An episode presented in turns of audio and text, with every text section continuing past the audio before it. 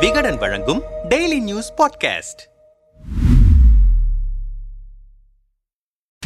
NATO அமைப்பில் Ukraine சேருவதை தடுக்கும் நோக்கிலும் உக்ரைனை தங்களோடு இணைக்கும் நோக்கிலும் அந்த நாட்டின் மீது போர் தொடுத்திருக்கிறது ரஷ்யா. அதுவே மறுபுறம் தைவானை தங்களுடன் இணைக்கும் நோக்கில் அங்கும் போர் பதற்றத்தை ஏற்படுத்தி வருகிறது சீனா. என்ன பிரச்சனை அங்கே? தைவான் முன்கதை. சீனாவில் ஆயிரத்தி தொள்ளாயிரத்தி பதினோராம் ஆண்டு மன்னராட்சி ஒழிக்கப்பட்டு சீன தேசிய கட்சி ஆட்சியை கைப்பற்றியது. ஆயிரத்தி தொள்ளாயிரத்தி இருபத்தி ஏழில் ஆளுங்கட்சிக்கு எதிராக சீன கம்யூனிஸ்ட் கட்சி போர்க்கொடி தூக்க ஆயிரத்தி தொள்ளாயிரத்தி முப்பதுகளில் உள்நாட்டு போர் வெடித்தது. ஆயிரத்தி தொள்ளாயிரத்தி நாற்பத்தி ஒன்பது வரை நடந்த இந்த போரில் தோல்வியுற்ற சீன தேசிய கட்சியினர் தென்சீன கடலில் அமைந்திருக்கும் நூத்தி அறுபத்தி எட்டு தீவுகள் அடங்கிய தைவானில் தஞ்சமடைந்தனர். இதையடுத்து சீனாவிலிருந்து பிரிந்து தனித்தீவு நாடாக செயல்பட தொடங்கியது தைவான். ஆயிரத்தி தொள்ளாயிரத்தி எழுபத்தி ஐந்து வரை சீன தேசிய கட்சியின் தலைவரான சியாங்கின் சர்வாதிகார ஆட்சியில் இருந்த தைவான் அதன் பிறகு மெல்ல மெல்ல ஜனநாயகத்தை நோக்கி நகர ஆரம்பித்தது. நீண்ட காலமாகவே தைவானை சொந்தம் கொண்டாடிய சீனா ஆயிரத்தி தொள்ளாயிரத்தி எண்பத்தி ஒன்னில் ஒரு நாடு இரண்டு அமைப்புகள் என்ற ஆட்சி முறை திட்டத்தை அறிமுகப்படுத்தியது. இந்த திட்டத்தின்படி எங்களுடன் தைவான் இணைந்து கொண்டால் ஹாங்காங்கில் இருப்பது போல உங்களுக்கும் தன்னாட்சி அதிகாரம் வழங்குகிறோம் என்று சீனா ஆசை காட்ட அதை மறுத்துவிட்டது தைவான். தைவானில் இரண்டாயிரம் ஆண்டில் முதன்முறையாக ஜனநாயக முறையில் தேர்தல் நடத்தப்பட்டது. இதையடுத்து தொழில்துறை தொழில்நுட்ப துறைகளில் அசுர வளர்ச்சி பெற்று பொருளாதாரத்தில் வேகமாக முன்னேறத் தொடங்கியது. இதை கண்டு அஞ்சிய சீனா தைவானில் இருப்பது சட்டவிரோதமான ஆட்சி. அது தனிநாடு அல்ல எங்களிடமிருந்து பிரிந்த மாகாணம் மட்டுமே என்று சொல்லி வந்தது. இரண்டாயிரத்தி ஐந்தில் தைவானை கட்டுப்படுத்தும் நோக்கில் பிரிவினைவாத தடுப்பு சட்டத்தை கொண்டு வந்தது சீனா. இதன் பிறகு இரண்டு நாடுகளுக்கும் இடையேயான மோதல் உச்சம் தொட்டது. இரண்டாயிரத்தி பதிமூன்றில் சீன அதிபரான ஜி ஜின்பிங் தைவானை சீனாவின் கட்டுக்குள் கொண்டு வருவதில் தீவிரம் காட்டினார். இதைத் தொடர்ந்து இரண்டாயிரத்தி பதினாறில் தைவானின் அதிபரான சாய் இங்வென்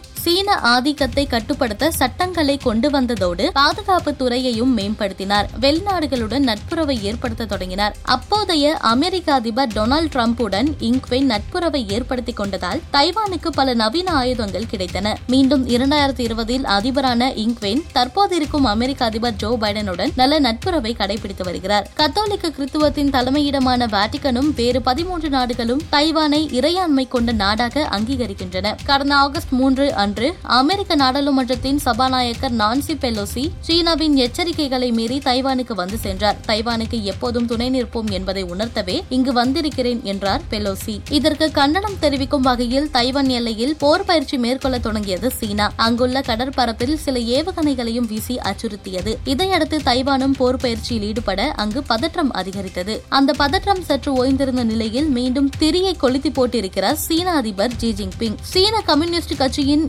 இருபதாவது தேசிய மாநாட்டில் தைவான் குறித்து பேசிய அவர் தைவான் பிரச்சனையில் பிரிவினைவாதிகளை முறியடித்து நாட்டின் ஒருமைப்பாட்டுக்கு எதிரான நிலைப்பாட்டை வீழ்த்துவதில் சீனா உறுதியாக இருக்கிறது. இந்த பிரச்சனையில் சீனா அரசு ஒருபோதும் ராணுவ பலத்தை பயன்படுத்த தயங்காது. தைவானை சீனாவுடன் இணைப்பதில் நாங்கள் அமைதியான வழியில் செல்வோம். அதீத முயற்சி எடுத்து நேர்மையான வழியில் இணைப்பை உறுதி செய்வோம் என்று பேசியிருக்கிறார். இதற்கு பதிலடி கொடுத்து அறிக்கை ஒன்றை வெளியிட்டிருக்கிறது தைவான் அதிபர் மாளிகை. அந்த அறிக்கையில் தைவான் தனது இறையாண்மையிலிருந்து பின்வாங்காது. சுதந்திரம் ஜனநாயகம் ஆகியவற்றில் சமரசம் செய்து கொள்ள முடியாது. தைவான் ஓர் சுதந்திர நாடு. போரை சந்திப்பது தைவானின் விருப்பம் அல்ல இதுதான் தைவான் மக்களின் ஒருமித்த கருத்து என்று சொல்லப்படுகிறது. இதனால் சீனா தைவான் இடையே போர் மூலம் அபாயம் ஏற்பட்டிருக்கிறது. ஏற்கனவே ரஷ்யா உக்ரைன் போர் உலக நாடுகள் பலவற்றிலும் தாக்கத்தை உண்டாக்கியிருக்கிறது. இந்த சூழலில் மற்றொரு போரை இந்த உலகம் தாங்காது.